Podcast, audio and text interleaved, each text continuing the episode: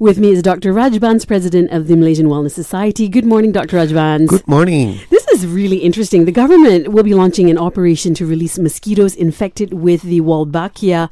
Wolbachia? Wolbachia? Wolbachia, right? Wolbachia bacteria in 10 localities in July to boost the control of dengue. This is according to our Deputy Prime Minister, Dr. Wan Azizah Wan Ismail. She said the move was decided to, um, following the success of the Pioneer program in five localities conducted since 2017, in which nearly 4 million Wolbachia infested Aedes mosquitoes were released. Can you tell us how this works? Yeah, I mean the the bacteria is supposed to inhibit the growth of the dengue virus. How? Uh, so I, I probably just maybe damages the virus so it can't grow, and that that way, if the virus is not in growing in the mosquito, then it probably can't infect us. The only worry about all these viruses is that they, after a while, do tend to you know Mhm. become resistant, and that's why you always get different resistant sort of uh, viruses. Uh, that's why every year, for example, the influenza, they come up with vaccines every year because they worry about the mutations. Yeah, new So- vaccines, right, Yeah, yeah. dengue? Yeah, so so whether this bacteria will be able to continue doing what it's doing to inhibit the virus, or whether after a while the virus actually can get resistant to this bacteria. So it'll be good, but seems to be working so far. So Mhm. let's wait and see. But uh, the mosquito has been around for millions of years, Right. and they uh, hope they just don't find a way to overcome this resistance. And yeah.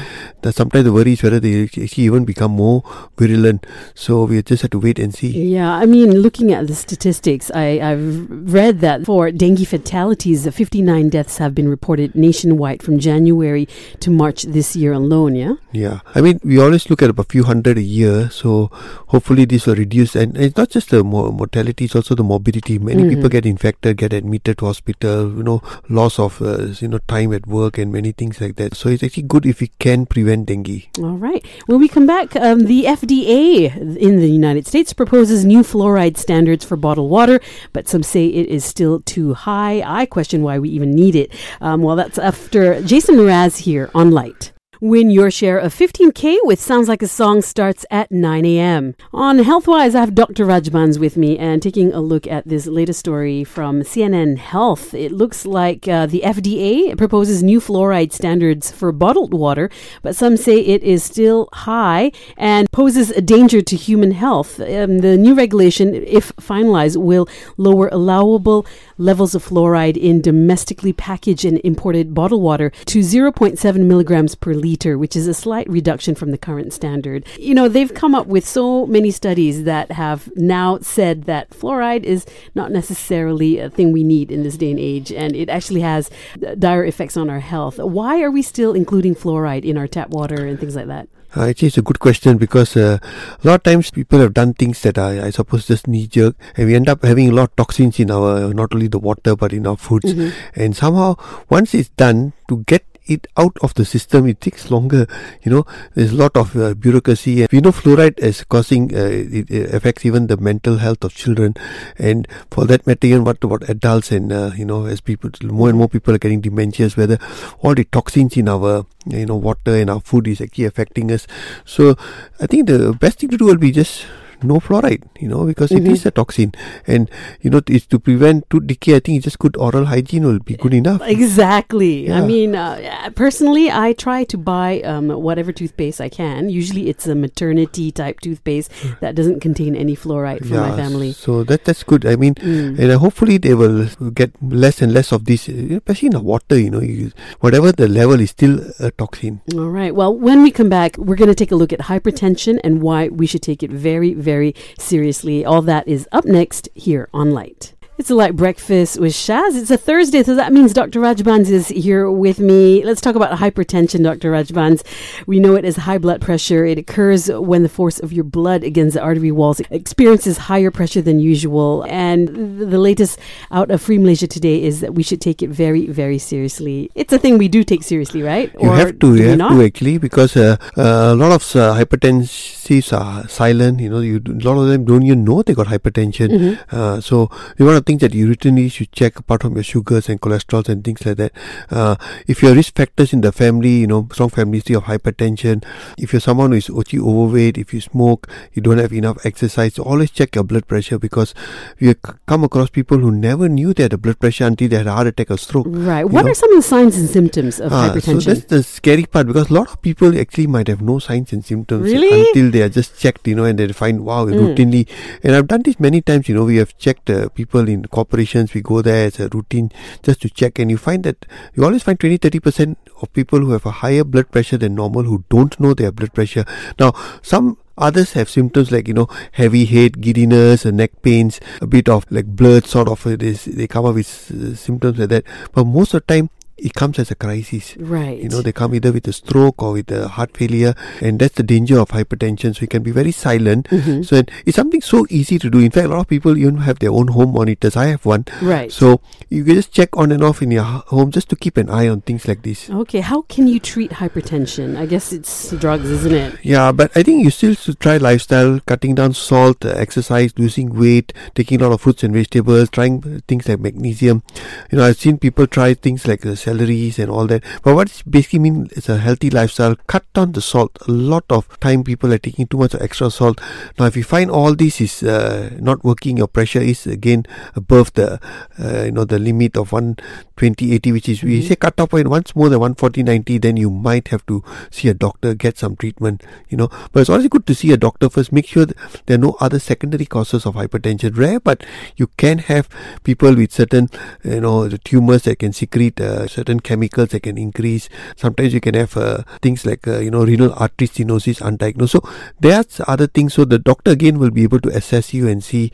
But most of the time it's just essential hypertension we tell, and then you have to go on drugs. All right. Well, when we come back, we're taking a look at diet. Is it more important than exercise for maintaining weight loss? That's a question everyone wants to know because we all love our food. That's up next here on Lite. Win your share of 15K with Sounds Like a Song starts at 9 a.m. Well, this is a big question. Diet, is it more important than exercise for maintaining weight loss? A new study weighs in, and when it comes to losing weight, a large emphasis has been put on cleaning up our diets. Uh, what are your thoughts on this? Are we generally more dependent on diets compared to exercise?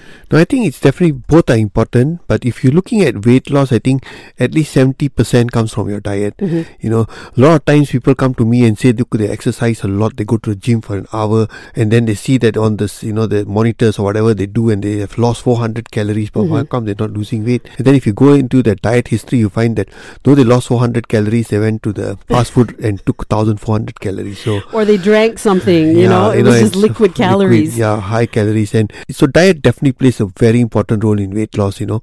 But uh, exercise is also as important because not just for weight loss, but exercise alone has many benefits. Mm-hmm. You know, and you're not just talking about aerobic exercise. You're talking about aerobic exercise, talking about stretching, flexibility, your core uh, muscles, your strengthening, some muscle building. So bone health are, too. Uh, bone yeah. health. So all this. So exercise plays a big role in your overall health, mm-hmm. not just weight loss. But I think it's a complement of the two.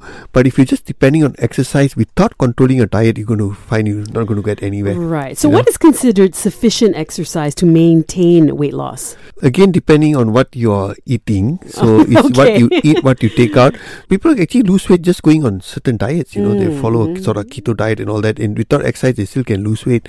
You know, but if you want to eat a bit more, then you must make sure you exercise more. Right. So it's a, it's a balance between the two, isn't it? So if you're taking in about 3,000 calories and you're exercising about 1,200, mm-hmm. then you're basically, if you need about 2,000, then you're going to lose weight because you're taking less overall. Your calorie intake is less than you know what mm-hmm. you require. But if you're going to take 4000 calories of food and then you exercise 1000 calories it's not going to work anyway. You're still going to end up putting on weight. So i think it's a balance between the two but both are important. But if you want to lose weight i think diet plays a bigger role. All right. Wonderful. Well when we come back you know a lot of people are turning to air fryers because they think it's healthier. Is it indeed? We'll find out with dr rajbans next on Lite I've got Dr. Rajbans here, president of the Malaysian Wellness Society. Many sources claim that air fryers offer a healthy alternative for making fried foods, but what exactly are the benefits and risks of cooking with an air fryer, Dr. Rajbans? I mean, if you look at when the air fryer came out, it was so exciting, you know, that Yeah. you don't have to cook in that oil and all that oily stuff. And, Do you have one at home? uh, yeah, of course. We use an air fryer. Uh, in fact, when it first came out, I gave a talk for Philips, so I got one free. You know, so I was Oh. excited. Yeah, but it's still fry. You know, it's not Yeah. as the chemicals that are produced when you fry in oil with the air fryer probably less, but it still create some sort of chemical, and it's still frying something. So it's better than the oil fried stuff, but it's still not what I would call a healthy food. You know, Mm-hmm. so I would still want you to take your fruits and vegetables and all your good stuff that you're supposed to take, and this is a supplement to just you know something you want for taste that you are not going to fry in oil, but going to fry. You know, like my kids love their chips, Yeah, so they fry. fries. Yeah. Yeah, and we don't do it every day, but something they can take just as a few side dish, which is I find better than frying in oil, but it's not uh, alternative. It's, it's not healthy food. That's what you must understand. Not healthy food. Right. It's just still frying. Still there'll be some chemicals, but Mhm. better than the one using oil. All right. Wonderful. Well, Dr. Rajbans, your final word of advice for us this week. I know recently I gave a talk to the Malaysian Institute of Insurance, and one of the things that we noticed was that healthcare is becoming very expensive. Yes. You know, it's, it's crazy the price of uh, in and the people who pay for it, whether it's the corporations or the governments or the insurance, are finding that they just don't know what to do because it's just going up and up. And I think one of the things that we have to do is take personal responsibility for health because I think it's very important. A lot of times we just neglect that until a crisis occurs. Yes. You know, so I think we have to really start looking at personal responsibility, start learning about what are the things you need to do, and be responsible for your own health. Don't let somebody else decide for you once you get into a crisis. So Mm. look at prevention, look at things that you need to do every day. So it's still back to you. The choice is yours. It sure is. Thank you very much, Dr. Rajbans. Thank you. Of course, if you want to revisit any of uh, his advice, this hour will be on podcast a little later this morning on lite.my.